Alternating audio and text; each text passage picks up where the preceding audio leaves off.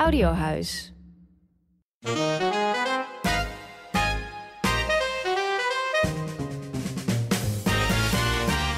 Dit is Bonte Was Podcast. Uw favoriete wasprogramma over mediamissers en opstekers. Ik ben Wansi Muller. En ik ben Zoe Papa Economo. En in deze aflevering blikken we terug op mediajaar 2023. En dat doen we niet alleen, maar met Saada Noor Hussein, hoofdredacteur van One World. Eindelijk. Ja, welkom Saada. Wat fijn dat je er bent. Ja, je staat al heel lang op onze wishlist. Maar we zaten, ik moet meteen lachen, omdat we voor de uitzending al aan het grappen waren. Namelijk vier jaar. Ja, vier. Nou, Nou, Sinds de podcast bestaat volgens mij. ja, jullie hadden me toen wel uitgenodigd, maar toen kon ik niet. Nee, Dat dan moet je dus vier jaar wachten. Dan moet je, word je voor straf vier jaar op een reservebank gezet. Ja. Maar ooit, ooit. En vandaag is die dag. Eh, even een hele korte recap eh, van Ja, ik je... begin al met slavenlach, sorry. Ga door. Ja, nee, even een hele korte recap van, je, eh, van jouw carrière. En ik mis ongetwijfeld van alles. Maar je was columnist, binnenlandverslaggever. En de eerste, en dan zeg ik even tussen aanhalingstekens, Afrikaanse Afrika-redacteur van Trouw. En dan, daar bedoel ik mee iemand die van het continent afkomstig is. Eh, eerder werkte je ook bij Elsevier en eh, de Volkskrant. En je bent sinds 2018 dus hoofdredacteur van One World. Wij kunnen ons niet voorstellen dat Bontewas podcastluisteraars niet weten wat One World is. Maar kan je toch nog eventjes kort samenvatten? Wat voor magazine is het? Het beste magazine van Nederland. Dat klopt. Eh, het is wel het mooiste magazine van Nederland, vind ik. Eh, nee, het is een. eh One World is een magazine eh, dat ehm, journalistiek voor rechtvaardigheid centreert. Ik ben een beetje schoor. Eh, dus eh, vergeef me. Maar wij ehm, doen het allemaal net even anders dan andere journalistieke organisaties. Niet minder journalistiek, wel rechtvaardiger. En eh, we hebben een magazine dat vier keer per jaar uitkomt. dubbel dik deluxe. En ehm, dagelijks online. En onze hoofdthema's zijn mensenrechten, klimaatrechtvaardigheid en identiteit. En alles wat daartussenin hangt en wat met elkaar samenhangt. Nou, en ik denk zeker in deze tijd altijd al maar extra belangrijk. Want we zeiden al, we gaan met jou terugblikken. Alleen, eh, we zeggen meteen eerlijk, die terugblik gaat natuurlijk beginnen met de verkiezingen. Dus dat gaat, hè, waar we normaal gaan zeker ook verder het jaar in terugduiken. Maar we gaan, we willen natuurlijk toch beginnen om wat uitgebreider stil te gaan staan bij de verkiezingsuitslag. En vooral hoe daarvoor, maar zeker ook daarna hierover bericht, gegre- eh, bericht gegeven wordt. Daarna is vooral heel interessant, vind ik. Ja, zeker. Maar ik dacht, om, hè, laten we chronologisch doen. Want jij, had ook, ehm, jij vertelde ook over een moment in Nieuwsuur... waarvan jij zei, het was een interview met de heer G. Wilders... met eh, M2 Beken. waarvan jij zei, nou, dat is wel iets wat ik nog even wil zeggen... over wat er daar gebeurde. Voor het eerst in 13 jaar dat hij in de studio van, eh, van Nieuwsuur... Bij het tuig van de Richel. met het tuig van de richel, precies. En ehm eh, Marielle Tweebeke zei ook van... nou, het is voor het eerst in 13 jaar dat wij elkaar weer spreken. En hij mocht meteen eh, eigenlijk... ik wil niet zeggen dat hij bewierookt werd... maar hij mocht eerst even uitleggen... wat hij ook weer allemaal zo verschrikkelijk vindt aan de islam. Dat mocht hij 10 minuten lang Onvoorstelbaar. mocht hij eigenlijk allemaal dingen zeggen die ook niet weersproken werden. Bijvoorbeeld, eh, eh, eh, in de Koran zit meer antisemitisme dan in mijn kamp. En dan zit dus, ja, en dan zit daar dus een, de een van de, althans, dat volgens de, de, de kenners, een van de beste interviewers van Nederland, die ook keer op keer gelauwerd wordt en prijzen krijgt, uitgereikt. Ehm, en die knikt gewoon. Ja, ik weet gewoon niet zo goed wat je rol als journalist is als je daar gewoon meer zit als eh, notulist of zo. Ik weet het niet. Maar eh er hadden allemaal punten over de islam, allemaal belachelijke dingen die helemaal nergens over gingen. Die ook. Kijk, het minste wat je kan doen is zeggen: waar baseert u dat op? Kunt u die dingen even noemen? Nee, hij mocht tien minuten lang eerst zeggen wat hij allemaal verschrikkelijk vond aan de islam. En waarom het zo gevaarlijk is. En waarom we eh, moslims moeten weer uit de samenleving. En waarom de islam een gehele- helemaal geen eens een reli- religie is, maar een ideologie. En weet ik veel wat allemaal. Om daarna te zeggen, maar die dingen gaat u nu eventjes... Nee, maar dat zijn nu geen prioriteiten meer. Die gaan even in de ijskast. Dus je hebt eerst tien minuten lang op de publieke televisie, zonder enige belemmering, zonder enige tegenvraag, allemaal haat kunnen spuien tegen 1 miljoen mensen in deze samenleving. Niemand weerspreekt je om daarna te, te liegen eigenlijk, of in ieder geval te bedenken. Maar deze dingen hebben nu even geen prioriteit. En toen was het antwoord, een van de antwoorden van, hij zei van ja, en dit en dat. Ja, liever niet natuurlijk, hè, die moslims. Liever niet. Hm? Maar het kan niet. En toen was haar antwoord was, dus u bent daar realistisch in. ja, ik verzin dit niet, hè. Dit is gewoon Nee. terug te zien. Het is een lange uitzending. En vervolgens, uh, ze hadden een soort reeks met lijsttrekkers.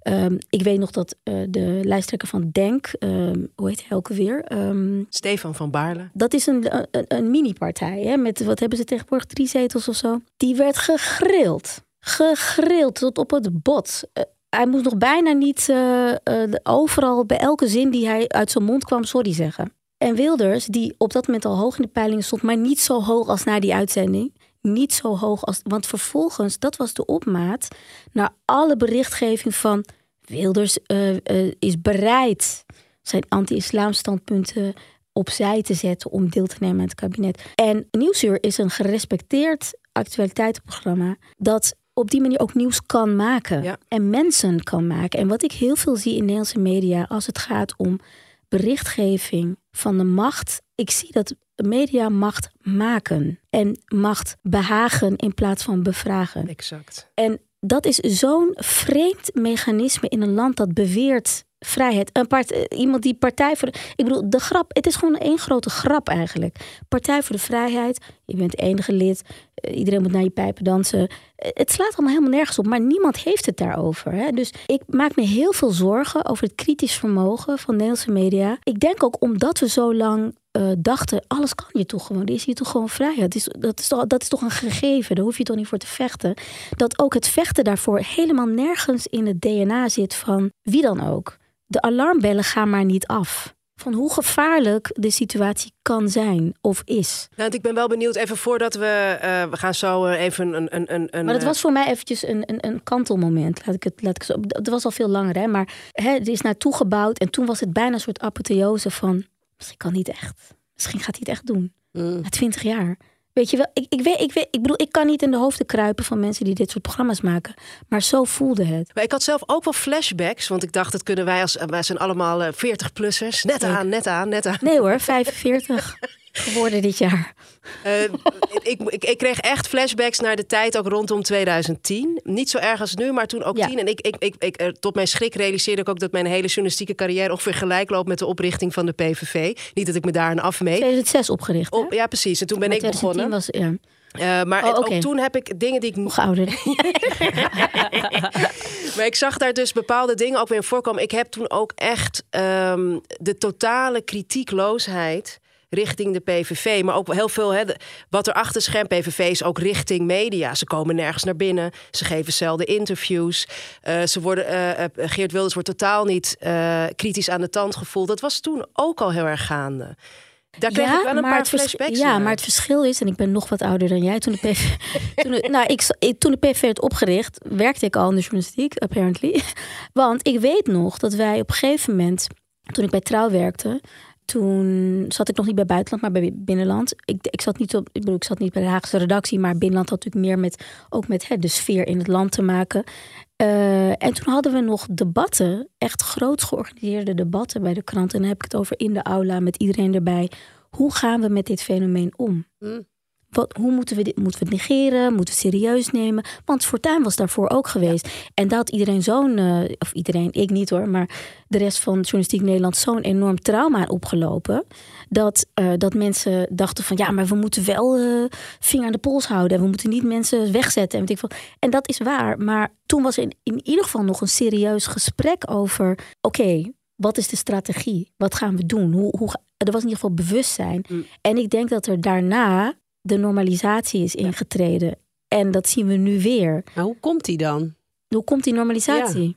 Ja, ik ben niet degene om het aan te vragen, omdat ik daar niet aan meedoe. Ja, ja ik, ik heb heel erg sterk nu ook naar deze verkiezingsuitslag het gevoel uh, dat mensen een soort van if you can't beat them, join them-achtige mm. houding hebben. Je ziet het ook in bijvoorbeeld zo'n totaal pathetische, kinderachtige column van uh, Arjen van Velen in, in NRC van het weekend. Heeft dat hebben meegekregen? Een soort, ja, een beetje kinderachtig cadans uh, dingetje van wij en zij. En er worden meteen excuses gezocht voor uh, bepaalde um, dingen die extreem zijn. Omdat ze waarschijnlijk dan denken van ja, maar ja, um, als dit nu de norm is, ja, uh, dan kan je er maar beter gewoon uh, aan meedoen. Ik denk dat het ook zelfbehoud is. Ik denk dat als, dat als je altijd in een positie hebt gezeten waarin jij niet hoeft na te denken over je, positie, over je dominantie in de samenleving, dan ja, beweeg je makkelijker mee met dingen die veranderen en waarvan je denkt dat het alleen mensen raakt uh, waar je niks mee te maken hebt. En als jij nooit in een positie van dominantie hebt gezeten, dan ben je alert op dit soort dingen. Dat mhm. hele, die hele verkrachting van de term woke hè, is zoiets. Woke ging om. Het is een, een term die, was, die al heel lang geleden, al in de jaren 30, misschien wel daarvoor, in, uh, in de VS is um, uh, rondging onder zwarte Amerikanen die elkaar alert maakten op uh, racisme, op onderdrukking, op onrecht, op gevaar. Het is zo verwoorden tot een soort van, ja, dat zijn allemaal aanstellers en weet ik wat. Wie stelt zich nu eigenlijk aan? Ja, ja er wordt op as we speak door mensen gesproken over of de grondwet eigenlijk wel belangrijk is of niet. Ja, dat vond ik echt. Maar ook dat werd gewoon als een soort van leuk feitje tussendoor gemeld. Zo van ja, nou, de Plasterk die heeft nu eh, teruggegeven dat er eerst moet worden gekeken of de grondwet gewaarborgd kan worden. En door. Hoe is het met jou, weet je? Nee, het werd zelfs een struikelblok genoemd. Ja. ja. Het, was, het zijn een paar struikelblokken. Eén daarvan is de grondwet. De grondwet. nou, maar ik bedoel, we lachen erom. Nee, maar het, het gaat het is om te huilen. En sterker nog, er zijn allemaal voorbodes overal. Kijk om ons heen in, in de landen, in, ook in Europa. Je hoeft niet eens naar Florida te gaan, waar ze boeken verbranden of verbannen. Of waar abortus wordt verboden grondrechten worden ziender ogen om ons heen afgenomen. Het gaat ook om Hongarije, waar, waar mensen. We hebben net een verhaal gepubliceerd, uh, of althans wat nu in het uh, eindejaarsnummer verschijnt, over hoe mensen die, uh, die progressief zijn in Hongarije nog het hoofd boven water weten te houden. Hoe ze nog proberen hè, met trucjes en dingetjes nog zichzelf te zijn. Dat is niet zo ver weg. Hè? Ik denk ook uh, dat bijvoorbeeld uh, uh, in buurland, um, Duitsland hebben we gezien dat het de, rechtse kant op gaat.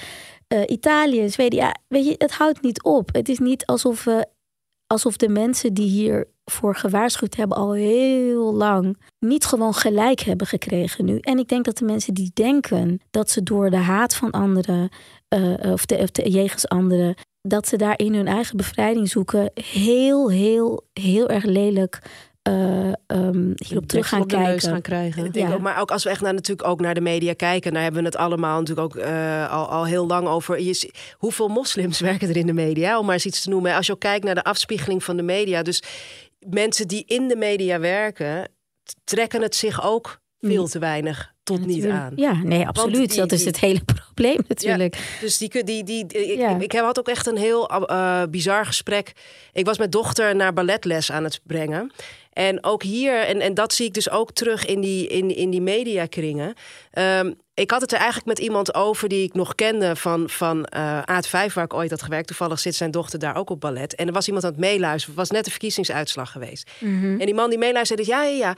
Ja, nee, maar kijk, maar Wilders heeft wel een heel sociaal programma. en ja, nee, ik bedoel, dat immigratieding is niet zo fijn. dat ik ook echt denk, ja, maar vriend. En, toen, en het was weer zo'n realisatie. Maar was dat maar zo? Dat is ook het hele punt. Nou ja, dat. dat. is de feitenvrijheid van deze samenleving en van de journalistiek. Ik word er echt ik heb echt de afgelopen. En het is niet alleen maar de verkiezingen, het was ook de berichtgeving rond Palestina. Het is een heleboel dingen waar ik mijd heel veel media. Ja, sorry, ik zit, we zitten in het gebouw. Mag ik dat zeggen of niet? Ja, natuurlijk. We zitten hier in het gebouw van de Telegraaf. Er komt hier zoveel troep naar buiten. Wat niks te maken heeft met de werkelijkheid. En nu, na de verkiezingen, komt iedereen met. Oh, oh Wilders wordt uh, misschien. Maar eigenlijk is het programma niet links hoor. Ja, lekker laat. Wanneer, waar, waar, waar waren al deze stukken voor de verkiezingen? Ja. Ook stukken over ineens dingen die wij al weet ik veel, veel jaren lopen dat te schrijven. Is sowieso, daar hebben wij het heel vaak over. Hè? Dat je, dat, tenminste, wij, wij, noemen One World natuurlijk heel vaak. En we zien het heel vaak gebeuren. Dat er dan inderdaad mee andere media met verhalen die jullie al duizend jaar geleden hebben gepubliceerd. ineens uh, de blitz gaan maken. Ja, maar ik moet ja, ook wat, wat jij vertelde net maar over... Het is ook, maar het is ook, wat heeft het nu nog voor zin? Ja. Wat heeft nu nog voor zin om te zeggen? Uh, by the way, uh, migranten zorgen helemaal niet voor lange wachtlijsten op de woningmarkt. Ja. Het is gewoon te maken met het bewoonbeleid. Waarom schrijf je dat nu nog?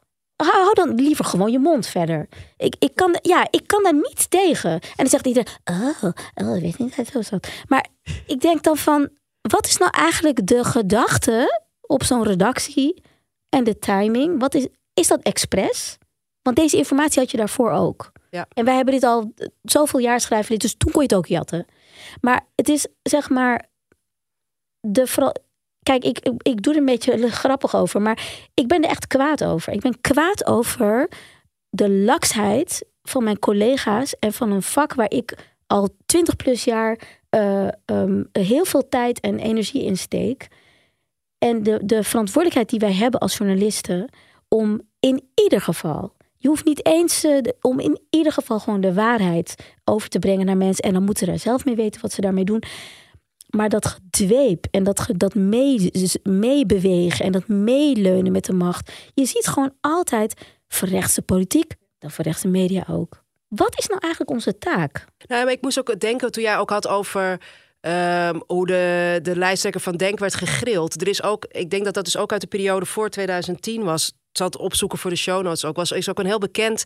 Want Geert Wilders die zei nee op elk interview. En dat is ook een ding. En ja, zijn ja, mee. Dus het werd ook een soort dingetje. Nee, het was de, oh, we moeten Geert Wilders hebben. En toen op een gegeven moment heeft hij, dat was een misser van zijn persvoorlichter, heeft hij ja gezegd op een interview met de BBC. En hij is me toen gegrild. Mm. En toen zag je ook hoe snel. Oh, dat heb ik niet meegekregen. Ja, toen is hij ook. Hij, hij wist, hij bleef totaal niet overeind. Oh, geweldig. Dat was natuurlijk ook de reden. waarom... we zeker delen in de show notes. Ja, ja, ja, ja, nee, dat was echt. Heeft u dat ook gezien of niet? Nou ja, dat, en dat kan je. En, en me dunkt, dat is dus, dan heb ik het dus over 13, 14 jaar geleden. Oh, oké. maar dat is ook, ik vind het wel belangrijk ook voor luisteraars. Mensen weten hoe hun uh, uh, tactiek is richting media. Dat is even los van dat media daar dus anders mee om zouden moeten gaan. Want daar leg ik gewoon de eerste verantwoordelijkheid bij. Maar dat is ook precies, je mag heel vaak er niet bij. Hij zegt nee op alles. Hij dirigeert het totaal. Ja, maar waarom zou je iemand überhaupt die, die het tuig van de regel noemt, ja, precies, die je 13 jaar lang heeft genegeerd, opeens zeggen van, nou, Kom welkom, ja. dankjewel dat je wat fijn. Vertel maar alles wat je Waar wil. Waar is de eigenwaarde? Ik begrijp het niet. Ja. Nee, het is echt. Uh, nou, maar de, dus, we praten wel heel lang over deze oh, man. Hè? Ja, ja, ja, nee. nee, maar het gaat niet om deze man. Ja. Even serieus. Het gaat niet om deze man. Het gaat om de richting die ons land opgaat. Precies. Ik maak me ook ernstig zorgen hoor. Ik vind het nou, we gaan namelijk nog wel even bingo. Maar ik wilde eerst nog een kort, kort oh, fragmentje. en dan.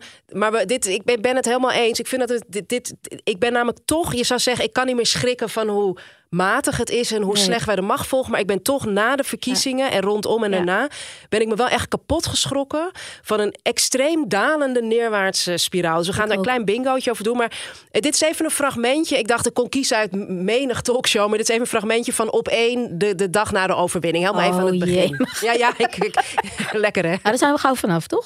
De avond eh, na de Monsterzegen zitten we hier. De Monsterzegen van Geert Wilders en de aardverschuiving van het politieke landschap in Den Haag. De dood of de gladiolen.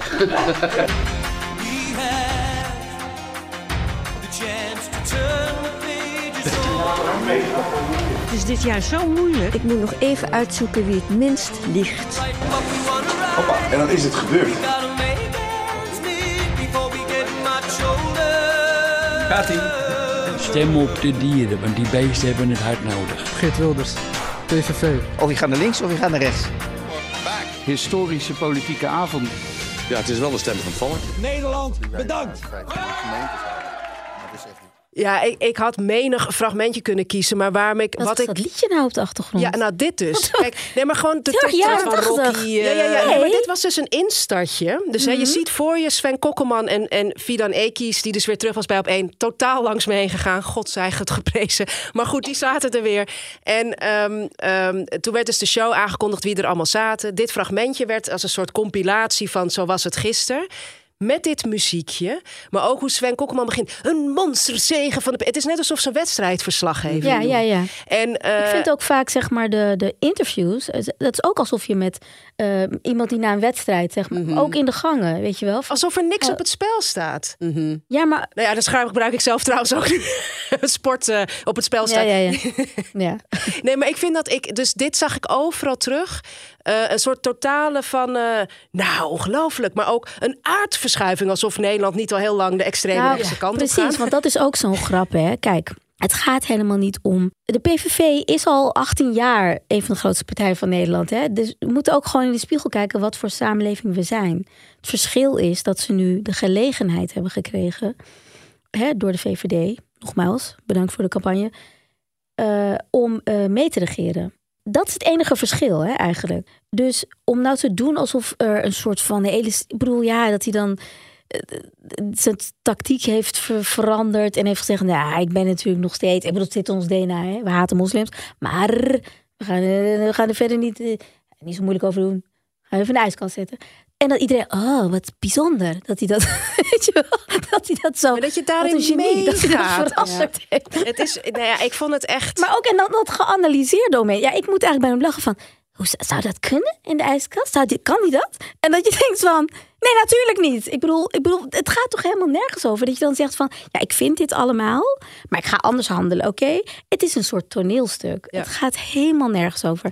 En ja, ik weet niet. Het, het voelt bijna alsof het meer entertainment is dan. Nou, ik, bijna kan je weghalen, denk ik. Het is gewoon, het is, het is puur entertainment geworden. En ik denk, wanneer kan je dat doen als er voor jou niks, als jij niet het idee hebt dat er iets op het spel staat? Ja, ja. Want wij zitten hier heel anders, omdat wij denken, wat, wat, er wordt ook een extreemrechtse partij die hele grote groepen mensen in dit land uitsluit, Ja. wordt neergezet alsof je dat leuk in de ijskast En als kan centrum zetten. rechts. En als centrum Ja. rechts, precies. Want we gingen nog even de bingo, bingo, doen. oh Nog even over deze instart, want je hoorde ook verschillende stemmers aan het woord. Hele interessante Oh ja. ook. Of Was een wie er jongen- het minst liegt zijn vrouw, toch? Ja, ja, ja, Ja, ja, maar ik de hoorde iemand eh, die op de PVV had Ja, gestemd. dat was natuurlijk Ja. een jonge man met een migratieachtergrond. zei. Oh, die hadden ze opgesmort. Ja. En die zat ook in de, De uitzending. Er zat ook een bruine man die op de PVV had gestemd. Dat is een uitzending. Die zat in de uitzending. En ik, ik, ik noemde dat even kijken in de. eh, ook kiezers met een migratieachtergrond stemmen. PVV was een van de bingo. eh, Oh, dat, ja. dat vond ik. En dat bleek later, zeker als het om moslims gaat, totale waanzin. Totale onze natuurlijk stemmen er wel mensen met een migratieachtergrond op de PVV, natuurlijk. Ja, maar, Maar dat het, is werd niet dus- van, het is totaal niet significant of zo om te noemen.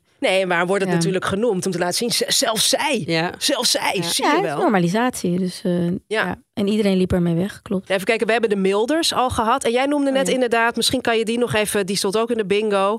Centrumrechtse coalitie ligt voor de hand. Ineens zijn we centrumrechts. Ik denk dat de VVD niet eens centrumrechts is. Waar gaat dit over? Wij zijn, maar eh, d- er is een soort van... eh, eh, de, de, de, de doelpaaltjes worden steeds verplaatst, weet je wel? Oh nee, we zijn eigenlijk... En dat was het eerst... Maar het ging ook heel... De VVD was dan eh, eh, fatsoenlijk rechts. Oh ja. Dat was ook heel lang. En toen werden ze centrumrechts. Kijk, in mijn optiek is de VVD gewoon rechts-rechts. er is niks centrum aan. De PVV is extreem rechts. En dat durven we niet meer te zeggen. Op de verkiezingsavond was er een uitzending van de NOS. En toen werd zelfs, ja, ik weet niet waarom, maar toen werd er zelfs genoemd van, ja, kunnen we de, de PVV eigenlijk nog wel radicaal rechts noemen? Hè? Niet. Ja, ik vind het zo bijzonder dat dit allemaal langs iedereen heen gaat. Want het ging dus over, over de. En toen waren er, geloof ik, twee politi- politicologen die zeiden: eh, ja, zeker wel. ik, het is gewoon, dat is radicaal rechts, het is extreem rechts. Kijk, dat zijn ook wat van die rare nu- nuances. Het maakt me eigenlijk geen zak uit, om eerlijk te zijn. Alles wat rechts is, is over het algemeen gaat het om economie boven mens. Ja. Hè? Eh, dat is gewoon de bottom line. Geld boven eh, de, eh, de mens en planeet. Dat is het gewoon. En dan kan de VVD heus wel een beetje meebewegen met D66 of ik wat. Maar in die end, het is gewoon totale godspe... En dan, dan, dan, dat centrumrechts komt volgens mij ook gewoon van, van eh, eh, de VVD zelf. Van Dylan uh. En dan gaan media dat dus gewoon overnemen. Ja, centrumrechts, inzicht. Centrumrechtskabinet inzicht. Ik heb er een uit de bingo die ik bij jou ook zag eh, voorbij zag komen. En dat was een, een. Dit is een kop dan van de NOS.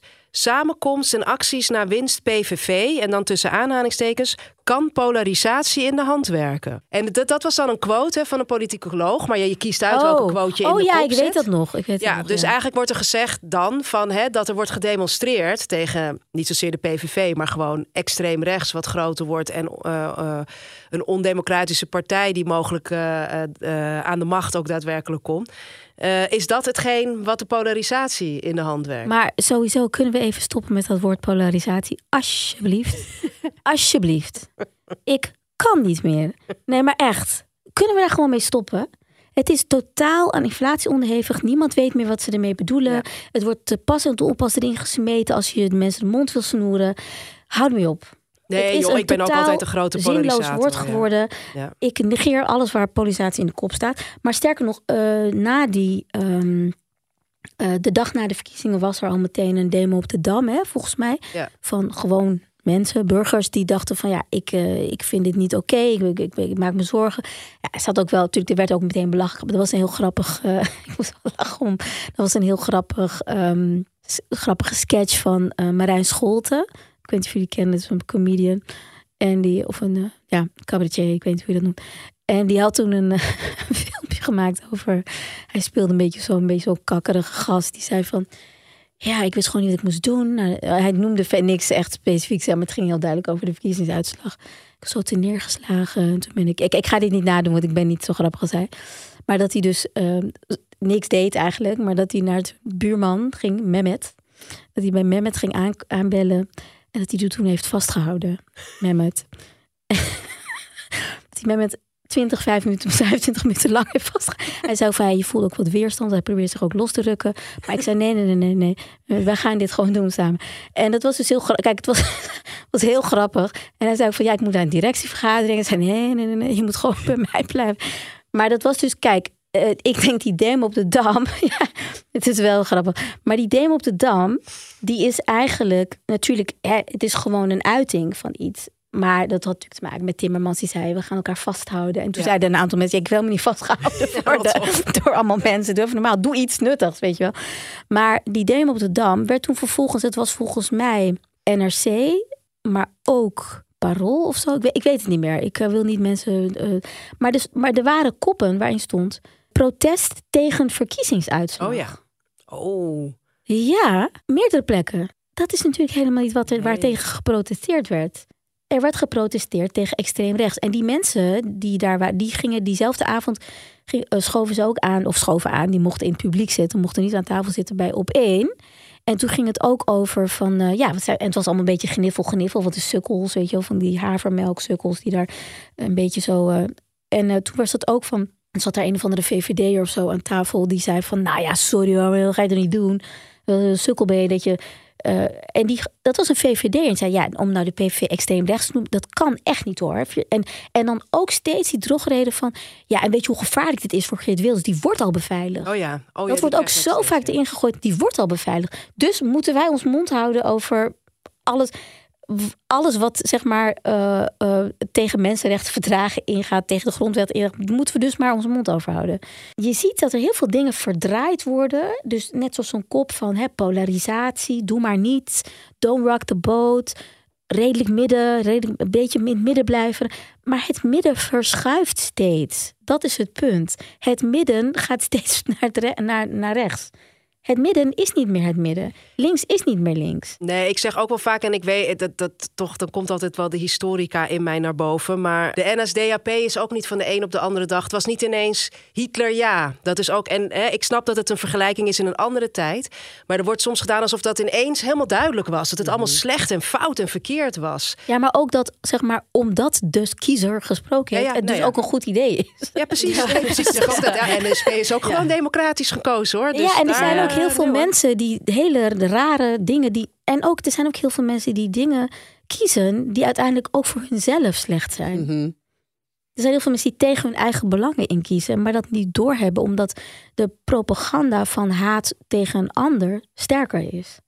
Nou ja, vanwege die verschrikkelijke verkiezingsuitslag en ook genocide in eh, Gaza besloot ik me even te vermaken met wat comedy de afgelopen weken. En toen eh, keek ik op HBO naar A Black Lady Sketch Show. Ik weet niet of jullie dat kennen. Nee. Ehm, ja, dat is eigenlijk precies wat de titel zegt. Sketches gespeeld door zwarte actrices. Eh, ik vond het heel grappig, heel herkenbaar. Maar die ondertiteling, lieve mensen, het was zo, zo, zo belabberd. Eh, Jij hebt het gezien, maar kijk je dan met ondertiteling? Of Ik heb het niet gezien. Ik ken, dus, Oh, ik ken eh, de, de show, stukjes. maar meer gewoon van ja, inderdaad fragmenten. Eh, ja, ondertiteling is gewoon standaard een eh, probleem. Hè? Als het, eh, zodra het over, niet over witte mensen gaat. ja, Staan hebben we er toch ook bij Netflix zo heel vaak dingen in. gehad. Ja. ja. oh, maar goed, het is Ook in echt de bioscoop, overal zo eigenlijk. belabberd. Echt dingen die uit de context worden. Bijvoorbeeld, ik zeg maar wat, your edges are laid, weet Ja, je wel. En dan dat ze, dat ze dan, weet ik veel, hoeken vertalen of zo. Ja, nee, echt. Het is zo belachelijk. Ik zat echt zo te kijken, ik denk, wat gebeurt hier? Dus het enige wat ik kom denken is misschien dat het AI is of zo, weet je wel. Ja, je Die, bent te eh, dat aardig. zou kunnen. Denk het niet. Nee, ik denk gewoon dat het een... Maar eh, ik denk dat het ook inderdaad gewoon van Iemand ja. die er geen verstand van heeft. Ja. Maar kom op. Dat, bedoel, je, je haalt toch eer uit je werk? Ja, maar het gaat niet om eer alleen. Het gaat ook gewoon om. Ik Ja, weet, waarom ik weet wel? wat, ik weet niet wat Ja, maar je. die ondertitelaars zijn ook blokken werk aan het doen. En, eh, die, en, en daar zit, dat is ook een hele homogene pool. Dus voor een groot deel hebben ze Ja, gewoon maar geen kijk, idee. Maar dit dan gaat- versta je je vak ook niet. Maar vind dit gaat dus ook- dat bedoel ik. Dit gaat over specifieke culturele dingen. Kijk, je edges en dat soort dingen. Dat is wel gewoon, hè, dat moet je kennen dan blijkbaar of zo. Maar het gaat ook gewoon om het M-woord, weet je wel. Ja, dat ook gewoon oh, nog volop overal staat. Of altijd maar eh, Ja. white als blank nog stug Ja, vertalen. ja, Zelfs ja. Netflix betrap ik er nog steeds Ja. op. Die krijgen Ja, het maar niet onder Ja, de knie. Maar ook gewoon echt incorrecte vertaling, los van incorrecte woorden. Ook gewoon echt dingen die je denkt, dit is niet het gesprek wat net heeft Nee, plaatsgevonden. nee. Nou ja, je dat hebt is de dus bij context gewoon deze- niet begrepen. Nee, dus, dat, eh, dus mocht je ernaar gaan kijken omdat je denkt, ik kan wel wat vertier gebruiken, je gaat vast lachen, maar je moet wel even door die ondertiteling heen lezen, want die is echt super irritant. Tijd voor een dienstmededeling. Hi, we waarderen het enorm dat je naar onze podcast luistert. Deze maken we zonder er iets aan te verdienen, omdat we het belangrijk vinden dat dit geluid er is. Vandaar dat we ook altijd aan het eind vragen of je vriend van de show wil worden. Nou, dat betekent concreet dat we je vragen of je financieel iets kan missen, zodat wij anderen wel kunnen betalen om bijvoorbeeld de social media posts te maken of om de podcast te transcriberen, moeilijk woord, zodat ze voor iedereen toegankelijk zijn. En bijvoorbeeld om onze gasten een eh, kleinigheidje te sturen als bedankje. Vind jij het dus waardevol wat we doen? Overweeg dan om ons eenmalig, maandelijks of jaarlijks te ondersteunen via www.vriendvandeshow.nl. Einde dienstmededeling. Dit wordt even de, de kortste terugblik ooit van Montemouw's eindejaars. Maar maakt niet uit, want het was gewoon even heel belangrijk om stil te staan eh, bij de verkiezingsuitslag en alles eromheen. Ja, laat ik zeggen, in de categorie witte mannen die grensoverschrijdend gedrag vertonen en weer terugkeren op tv, is er nieuws over Matthijs eh, van Nieuwkerk. Ehm, ja, we hebben hem helaas eh, meerdere malen voorbij eh, horen komen in Bontewas podcast. Laten we heel even naar een eh, uitzending teruggaan van 16 juni, waar trouwens ook Hasna Bouassa te gast was. Aanrader ook voor als je er nog eentje terug wil luisteren. Ehm, ik deed daar een voorspelling. Laten we even luisteren. Ik wil dus nu ook de voorspelling doen, want ik las dat uh, Koen Verbraak is in gesprek met Matthijs van Nieuwkerk over een Ah. interview. En ik zeg net, het, begrijp me niet verkeerd. Ik vind reparatie niet dat mensen altijd voor eeuwig uh, verdoemd moeten zijn, ben ik het niet mee eens. Maar mijn voorspelling is bij deze. 16 juni 2023. Ik weet, de tijdspannen ben ik niet benieuwd. Daar kunnen we misschien een wetje overleggen. Er komt een boek aan van Matthijs van Nieuwkerk. Bestsellertje, wordt veel geld aan verdiend. Nou, ik denk over een jaar of drie, vier misschien. Het interview komt er volgend jaar. En dan is, zit hij gewoon weer volledig terug. En krijgt hij weer alle programma's. Ja. Ben ik nu te cynisch? Nou, ik was dus niet te cynisch. Nee. de bestseller is er nog niet voor mensen die dachten dat dit een aankondiging was. Maar uh, ik gokte dus dat dat interview, het was uiteindelijk niet met Koen Verbraak, maar in NRC, dat dat nog een jaar zou duren. Nou, dat was uh, vanaf juni in ettelijke maanden. en inmiddels is natuurlijk bekend geworden dat hij gewoon lekker mag terugkeren op de zondagavond bij RTL. Maar was dat interview met Koen Verbraak? Dat was toch een interview in het NRC? Met, ja, dat bedoel uh... ik. Nee, dat, maar er was sprake toen van in die uitzending van Bonte Was. Oh, het zou ja, eerst ja. met Koen Verbraak een interview zijn. Nou, dat is er Mm. nog niet van gekomen. Ja, ja, ja. Uh, kijk, als we toch al uh, woorden in, um, aan het verbannen zijn, we hadden het eerder over polarisatie, kunnen we nu, denk ik, echt officieel cancel culture ook echt, ja. Ja. afscheid. Echt afscheid van nemen. Het ja. bestaat niet. Bij deze 12 sommige, december 2023? Mensen, ja, nee, laten we 2024 ingaan met ook daarmee te stoppen. Want dat je je binnen het jaar... Kijk, ik heb niet eens zoveel moeite met Matthijs van Nieuwkerk of met zijn carrière, moet hij helemaal zelf weten. Dat is gewoon een individu eigenlijk. Maar het staat symbool voor Precies. iets anders. En ik denk dat wat ik echt eigenlijk heftig vind, is dat RTL het onderzoek niet heeft afgewacht. Ja. Nee. Maar los daarvan, hun eigen lijken in de kast hebben. The Voice. Precies. Dat is nog helemaal niet opgehelderd. Ja. Nee.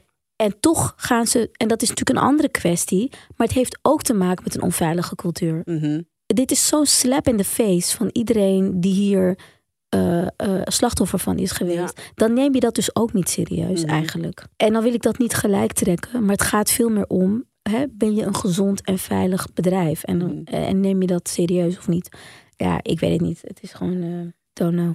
Waarvan akte? Ja. Uh, we gaan door naar een ander uh, fragment van uh, eigenlijk best wel begin van dit jaar, toch? We hebben ook uh, veel hardnekkige kwartetten gespeeld als we gasten langs hadden het afgelopen jaar. Uh, dit is bijvoorbeeld een voorbeeld uh, van Lisa Jansen. Ik was een beetje aan het scrollen, zoals ik al zei. En um, ik zag ineens voorbij komen... Tolk gaat los tijdens Super Bowl optreden van Rihanna... en stilt harten van kijkers. Tuurlijk, tuurlijk. Ja, nou, de, we hebben vast allemaal meegekregen... dat tijdens de Super Bowl uh, afgelopen zondagavond... er een halftime show was van Rihanna...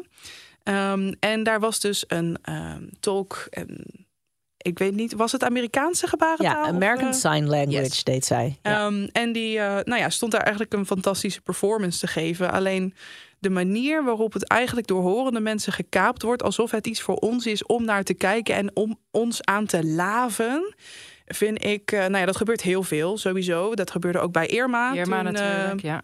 Die met ook ineens, ja, met het hamsteren, ja.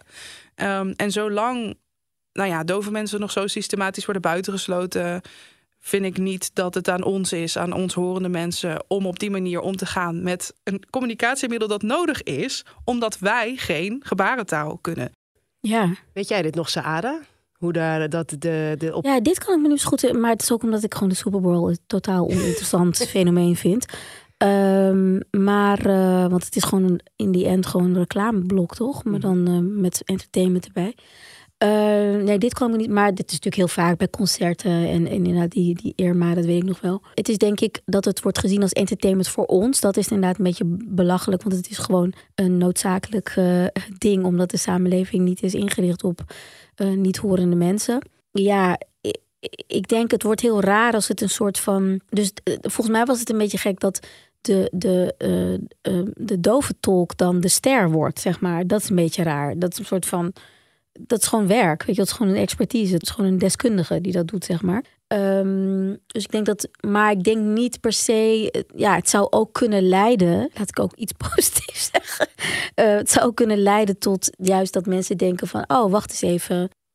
Ja, dit is inderdaad iets wat gewoon best wel belangrijk is en wat op heel veel manieren genormaliseerd moet worden of zo, weet je wel. Maar je normaliseert het natuurlijk niet door een, door tot een soort, weet ik veel, een soort rockstar um, entertainment. entertainment aan vast te plakken. Dat denk ik niet. En ik weet ook niet, ik weet niet of het, of het dove mensen helpt om, om dit zo aan te pakken. Ik weet niet of ik er echt zelf Volgens mij hebben wij hier ook iets over geschreven. Ik ben het even kwijt.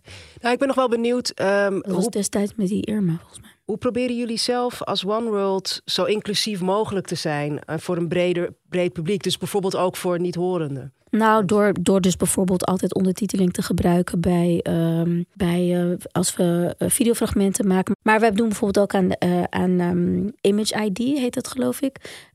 dus we krijgen ook heel vaak berichten van mensen. jullie hebben allemaal rare dingen in jullie, allemaal rare teksten laten staan. Dus iemand vergeten, denk ik, of zo. Maar dan zeggen we nee, dat is, dat is um, de image description. En dat gaat dus om dat we voor mensen die het niet kunnen zien en die hè, apparatuur gebruiken of software gebruiken, uh, die dan uitlegt wat er op het beeld te zien is, schrijven we dat uit. En dat zetten we ook op onze social media. Uh, dat kan trouwens niet overal. Bijvoorbeeld, elk, social, elk kanaal heeft ook weer andere middelen. Dus bijvoorbeeld Instagram. Bij Instagram kan dat heel makkelijk, want er is veel ruimte. Maar op Twitter kan dat weer niet, weet je wel. Moet je het echt in de foto doen of zo, Moet je het hè? weer in de ja. foto zetten, precies. En dan moet je erop klikken. Ja, dus het, je wordt ook beperkt door het type medium, zeg maar. Door het type social media wat je uh, wat je gebruikt. Maar ja, dat, dat soort dingen proberen we. We proberen ook altijd. Maar het gaat ook om dingen als uh, bepaalde termen uitleggen, weet je wel. Dus je kan niet verwachten dat iedereen overal van op de hoogte is. Dus we hebben altijd dat je het kan uitklappen en dat je kan lezen waarom we, het op die, waarom we die term gebruiken. Of um, hè, dat soort dingen proberen we veel te doen. Um, we zijn zeker niet perfect nog daarin. Maar het zit wel in onze werkwijze ja, de, de, het besef dat inderdaad niet alles toegankelijk is voor iedereen. In onze vorige aflevering gaf ik als luistertip uh, de docu-serie Kweekje, Quickie Ching van Nicole Terborg. Alom bejubeld, stond op nummer 1 in de lijst van de beste podcasts dit jaar van het Parool. En dat vind ik heel terecht. Maar we hadden het, um, Zoe en ik, uh, wij hadden het natuurlijk over de aarzeling om zaken die spelen binnen de eigen cultuur te bespreken. Tegelijkertijd weet ik dat er mensen zijn die zeggen: waarom hangt ze de vuile was buiten? Ja, want dat, dat is meteen ook waar ik wel wat ik, wat ik me ook wel kan voorstellen. En dat is heel jammerlijk, maar je ziet natuurlijk toch als je um, de, de, de media en de manier wat, wat er naar buiten komt, het is allemaal zo homogeen. Dat het soms heel moeilijk is om binnen communities die niet tot de norm behoren, bepaalde gesprekken te voeren. Want dan wordt het meteen weer geframed. Nou, zie je wel bij die Surinamers of, hè, of zie je wel die moslims. Nou ja, en nou hebben Zoe en ik dat dus wel besproken. Maar we dachten, laten we het Nicole zelf vragen. Dus uh, hey Nicole. Zitten hier allebei op een andere, ander been, zeg maar. Je bedoelt of, of Zoe en ik er anders in staan? Ja. Um, een beetje wel, toch? Ik ben gewoon heel benieuwd hoe jij dat hebt ervaren. Omdat ik dat vaker wel zie gebeuren dat het, dat het heel snel ook op een hele negatieve manier en stereotyp uitgelegd kan worden. En ik hoop natuurlijk nee, erg dat dat niet zo is. Maar kijk, als je vanuit angst je laat leiden om dan niet je verhaal te vertellen, om niet het gesprek aan te gaan, nou dan, dan houdt het op. Dan, dan, dan kan je gewoon stoppen met verhalen vertellen. En die twijfels heb ik zelf ook gehad. Dat is ook bij Dicht bij Wit, wat over colorisme ging. Van, moet ik wel de gesprekken die we eigenlijk intern moeten hebben, moet ik daar buiten ook over hebben. Maar ik vind het juist heel belangrijk dat we wel het gesprek aangaan. En je kan wel gaan wachten. Eh, ze zullen je sowieso wel duiden. Het is echt heel grappig. Dit is echt precies een beetje wat ik zei. Ja, ja, ja. ja, ja, Dus ik ben, ben, blij dat ik het goed heb omschreven, Nicole. Maar als jij terugkijkt op alle reacties op de podcast, vind je dat media het integer gedaan hebben? Tot nu toe wel. ja, ik merk wel verschil. Wie er tegenover je zit, hoe je bevraagd wordt. Maar tot nu toe is het oké gegaan. Het is natuurlijk, ik zit midden in dat ik het wel heel spannend vind. Want ik hoor dan wel allemaal negatieve reacties op mijn moeder. En dat vind ik heel lastig. Ja. Dat vind ik heel moeilijk. Dus mensen die de niet de hele serie hebben gehoord, maar die een fragmentje horen en die dan allemaal negatieve dingen gaan zeggen. Dus dat vind ik wel zelf iets waar ik nu middenin zit, wat ik wel spannend vind. Maar ik weet ook dat mijn moeder iemand is die ook altijd verhalen heeft verteld op een podium. Ook verhalen van de familie. Waar ook andere families zijn gaan praten met elkaar. Eh, en aan de reacties die ik nu elke dag krijg, jullie willen niet weten hoeveel reacties ik krijg uiteenlopende mensen weten dat ik het juiste besluit heb genomen om hier wel over te praten. Want het verhaal is groter dan mijn verhaal, groter dan Surinamers. Het gaat verder. Het gaat gewoon over wat het betekent om uh, niet bij je oud, biologische ouders opgegroeid te zijn. En wat kolonialisme, hoe dat doorwerkt. En hoe kan je het gesprek hebben met je ouders. Het gaat over zoveel.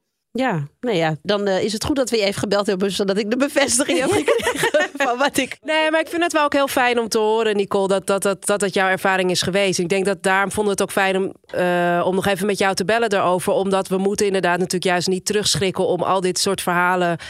Um, uh, juist wel naar buiten te brengen. En jij bent natuurlijk ook iemand die dat bij uitstek kan. En, en die de wereld, denk ik, de mediawereld ook goed kent. Dus sowieso heel veel dank daarvoor. Ze zullen ons altijd framen. Ze zullen ons altijd framen, op een bepaalde manier neerzetten. Dus we moeten niet da ons daardoor laten tegenhouden om ons verhaal te vertellen. Dankjewel Nicole en uh, fijne verjaardag nog. Fijne verjaardag. Fijne verjaardag. Je bent de piep. Hoera! doei. doei. Doei, doei.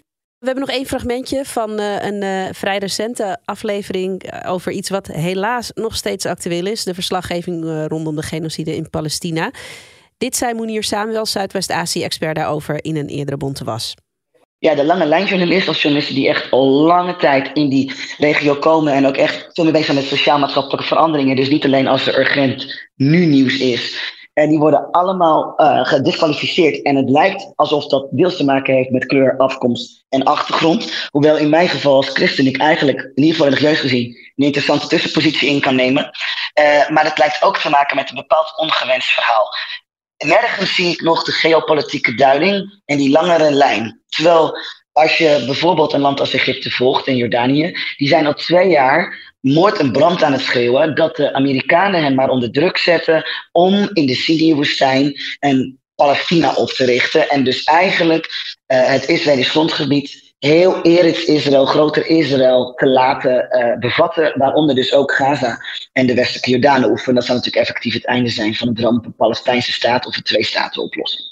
Ja, we hebben natuurlijk. Uh, hadden, we nu nog maar twintig minuten of, of drie uur om hierover door te praten. Maar ik ben nog wel uh, benieuwd, Saade, want het speelt natuurlijk nog steeds. Wat voor keuzes maken jullie als One World om um, over de oorlog in Palestina, de genocide in Palestina te berichten? Nou, door bijvoorbeeld uh, geen, uh, geen conflict te noemen, maar een bezetting. En dat uit te leggen. Uh, dus wat, wat wij proberen is, wij proberen eigenlijk altijd met alles wat we doen patronen te laten zien.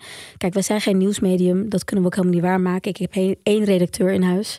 Uh, ik denk dat heel veel mensen dat niet zullen, zullen geloven, maar uh, uh, wij doen heel veel met heel weinig mensen. Dus het is enerzijds voor ons een gewoon een pragmatische beslissing om op patronen in te gaan. En anderzijds ook echt een inhoudelijke, omdat die dingen, zoals we net in het fragment hoorden, heel vaak niet aan bod komen.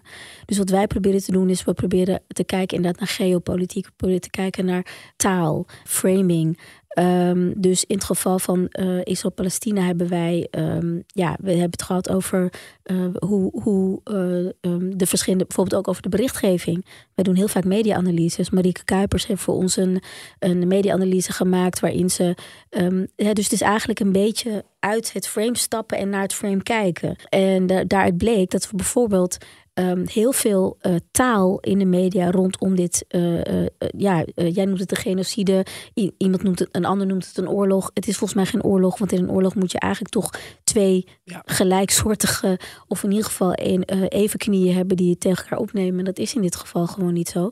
Um, uh, maar dat het dus uh, dat er vergroeiende, uh, dat er eigenlijk taal die door, door de Israëlische autoriteiten wordt gebruikt, dat die wordt overgenomen.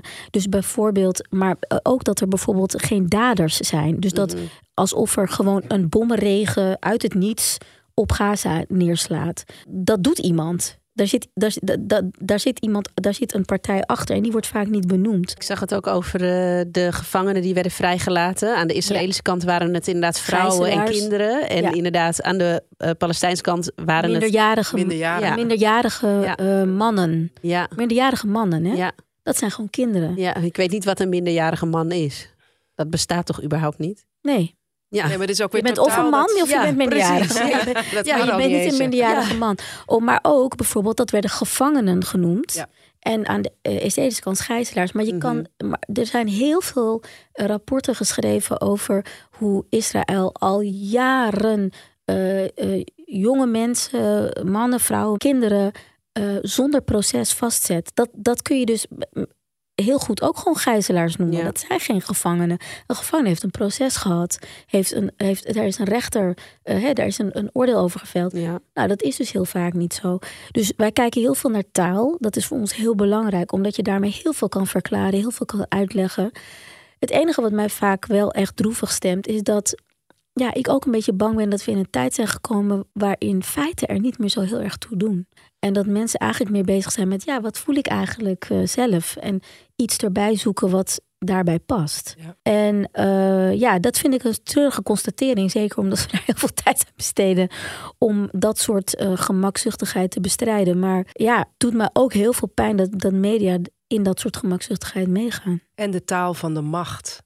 Continu volgen, wat jij ook al meerdere malen hebt gezegd. Ja, het punt is, de schade is, is er al. En het is veel moeilijker, eigenlijk ondoenlijk, om iets wat de wereld al ingestuurd is, nog te corrigeren, mm -hmm. dan om het meteen goed te doen. Exact. Doe het gewoon meteen goed. Doe het meteen bewust. Zorg dat dit niet eerst en dan, oh nee, sorry. Ik had van, van het weekend, geloof ik, um, uh, nog een soort uh, discussie met uh, iemand van de Volkskrant. Want die hadden een stuk over Hongarije en over Orbán. Uh, die van zichzelf vindt dat, hij, uh, dat, dat, dat die Hongarije een soort de veiligste plek is voor Joodse mensen.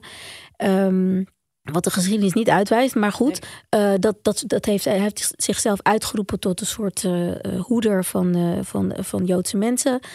En um, er was een reportage, eigenlijk een hele goede, gebalanceerde, genuanceerde reportage. Maar de kop erboven was geloof ik iets dergelijks. Iets als Orban, hoeder van de Joodse gemeenschap. En de reden waarom, dat was in het intro, stond iets van de reden waarom het zo veilig is voor Joodse mensen, en dat was ook nog discutabel, maar goed, maakt niet uit, hè, daar gaan we even overheen. Waarom het zo veilig, want er waren zelfs Joodse mensen in, in het stuk zelf die zeiden, nou, nou, uh, nu even, want het komt nu goed uit ja. om deze, deze, dit standpunt in te nemen.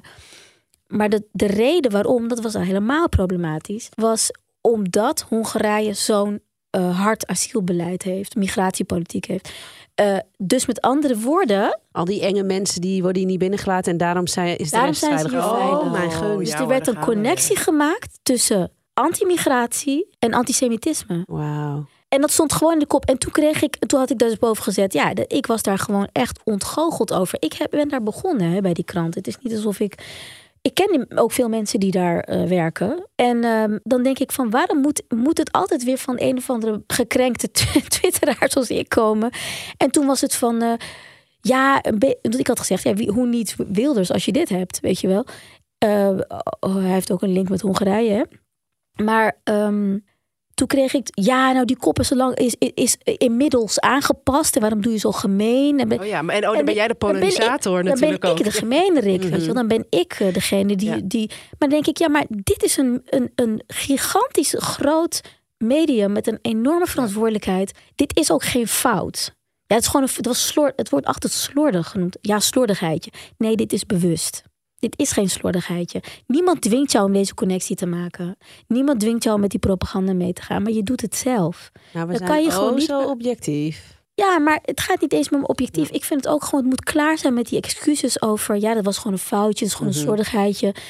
Ik had ook een, uh, ja, ik zei ook van, ja, nu komt, dat was iemand dat getweet van, plotseling schrijft iedereen eens artikelen na de verkiezingsuitslag. Het was Vestana, ja. die wij allebei wel kennen volgens mij. Vijekovic. Ja, die ook uh, wel eens voor Warmond heeft geschreven, journalist. En die zei van, nou, het valt wel op dat opeens mensen allemaal... Ja, dit is eigenlijk niet waar, dat klopt eigenlijk niet. En uh, allemaal debunked. Vukojevic, sorry. Vukojevic. Ja. Um, maar, um, en ik had toen ook gezegd van, nou, dit, waarom nu? Weet je wel, waarom niet gewoon al een jaar geleden of een, of een half jaar geleden... of toen we wisten dat de verkiezingen kwamen of weet ik veel wat... En toen kwam er ook een journalist van het AD. Nou, eh, wij doen dat nu ook. En toen stuurde hij een stuk dat ze ook hadden gedebunked van... nou, het klopt allemaal niet hoor, dat uh, gebash van migranten van 15 november. Oh. Zeven dagen voor de verkiezing. toen dacht ik, zei ik, ja, heel tof, maar je kan niet al die, al die demonisering en al die uh, criminalisering van migratie van jarenlang in zeven dagen keren. Dat snap je toch ook wel? Nee, maar we hadden ook dit en we hadden ook dat. Dude. Schatje. Ja. ja. het, het gaat natuurlijk om het totale mechanisme. Er is geen werkwijze waarin rechtvaardigheid centraal wordt gesteld. Iedereen wordt altijd overvallen. En het is altijd een verrassing. En het is altijd. En alles is after the fact, weet je wel. Kan je niet gewoon werken eh, op een manier dat je niet constant mensen die de macht niet hebben criminaliseert? Dat kan volgens mij gewoon. Dat doen wij namelijk. Ja. Het is gewoon een manier om dat te doen. Maar ja, ik denk dat heel veel media, en dat is ook zo, die hebben ook macht. Die zitten aan de kant van de macht. Je hebt er helemaal geen baat bij. Je hebt helemaal geen baat bij om, om dat niet centraal te stellen. En dan heb ik het over, niet over individuele journalisten. Hè. Die hebben uh, persoonlijk hele andere motivaties. Maar die zitten wel in een concern die in eerste instantie gewoon geld moet maken. Mhm. Ja, en dan spelen er hele andere belangen. Dus ja, ik weet het niet. Nou, ik weet het wel, Saada. We moeten je gewoon nog een keer uitnodigen. ja, ja, precies. Jij moet onze nieuwe sidekick worden. Ja, dat kan alleen. Uh... Kan me nou niet zo goed als, als sidekick voorstellen? Nee, oké. Okay, een beetje main character, zeg maar. nee, je moet dus een nieuwe main character worden. Ja.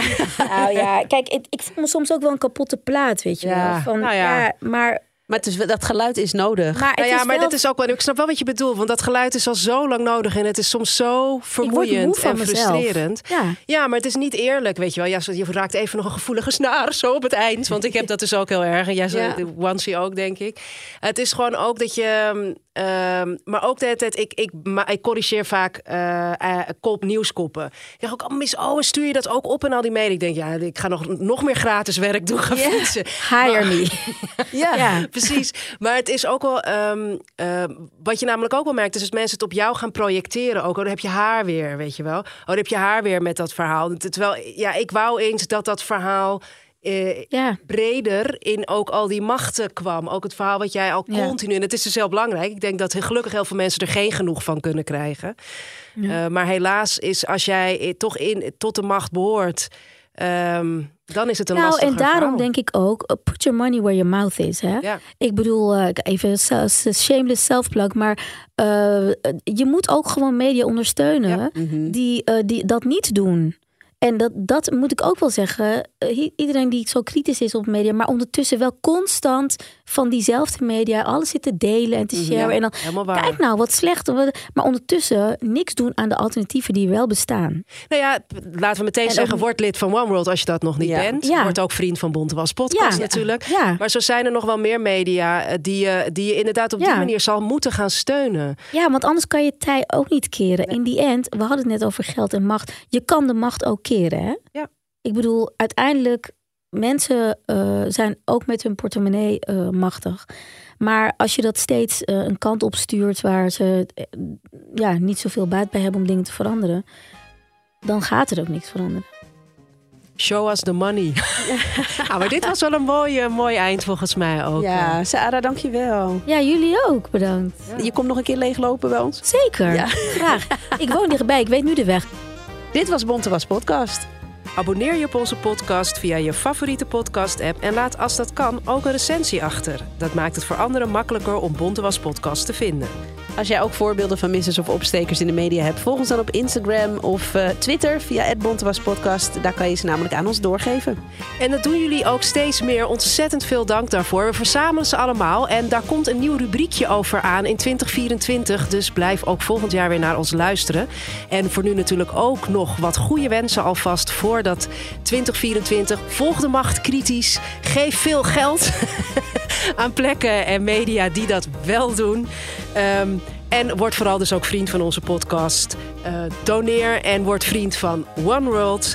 Um, en bij ons kan je doneren door naar vriend van de show te gaan. Slash Podcast. Fijne feestdagen. En pas op met vuurwerk. Pas op met vuurwerk. Dag. Dag. Dag. Dag. Dag. Dag.